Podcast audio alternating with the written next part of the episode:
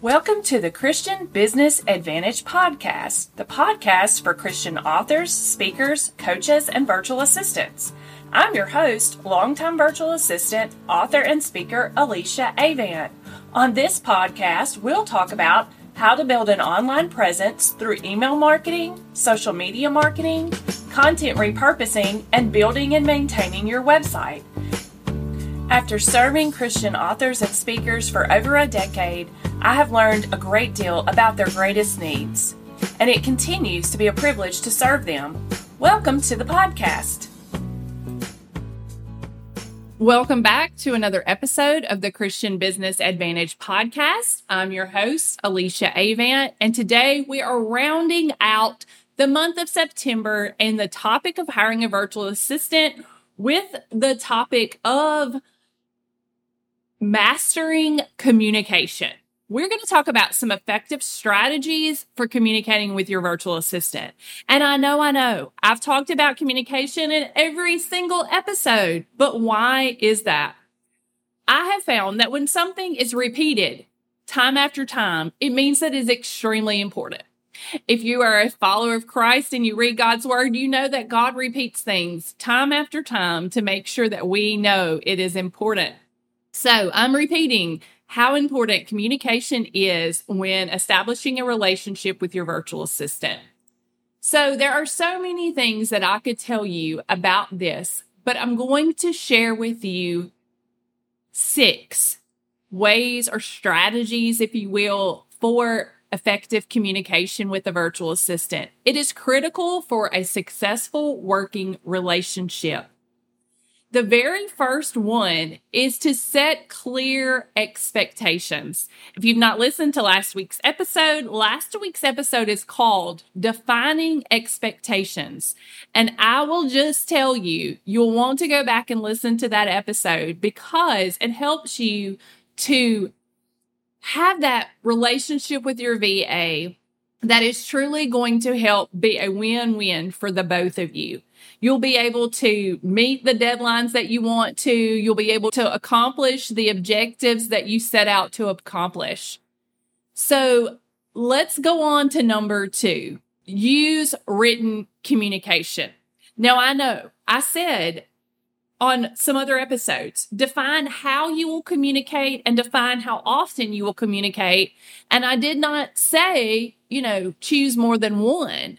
But the truth is, it's important to write down in print what you're wanting to communicate with them, whether or not you're on the phone or you're using a tool like Slack. You want to always have it in writing, clear record of instructions and expectations. And the reason being is this minimizes your misunderstandings and allows both you and your virtual assistant to refer back to these instructions as needed. So you can either do one of two things. You can, if you have like often make phone calls to your virtual assistant, you can have them take notes and then email you a summary of the notes at the end of the call. Or you can, and I have clients that like to do this, they like to outline what our call is going to be about and then they email those notes over to me as the VA, and I'm able to follow that as I take notes during the call. But no matter if a phone call is how you like to communicate, it's always important to follow up with written communication so that there is a clear record of instructions and expectations. Third, you want to encourage questions and feedback. There is nothing worse from the VA perspective than feeling like you can't ask your client questions or you can't get the feedback that you need. Make it clear to your VA that they can ask questions or seek clarity when needed and encourage an open and transparent communication to in- avoid misunderstandings. I can't tell you how many times I sometimes read an email from a client and I think, I have no idea what she's talking about. And sometimes it's just that I need a little clarity. So sometimes I have to reach out and ask, hey, can we hop on a phone call and me ask you this so you can make sure that we're on the same page? And I hope that my clients appreciate that because it helps to not waste time that they've paid for, but also be able to make sure that I understand what they're talking about. So that is number three. Number four is to provide that regular feedback.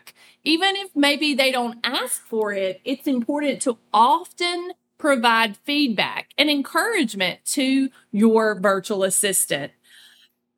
Constructive criticism is okay, but also be sure to highlight the things that they've done well and even some areas for improvement. Positive feedback can boost morale, while constructive feedback will help your assistant to grow. Number five, document processes. Maintain a shared document that outlines those SOPs or standard operating procedures that I talked about on a previous episode. And this is a great tool, a reference point for both you and your virtual assistant to make sure that there's consistency with the tasks that you do, especially if you share tasks. So, especially if you both are working on a project and you want to make sure that each time you send your newsletter, it has the same overall look and feel and design.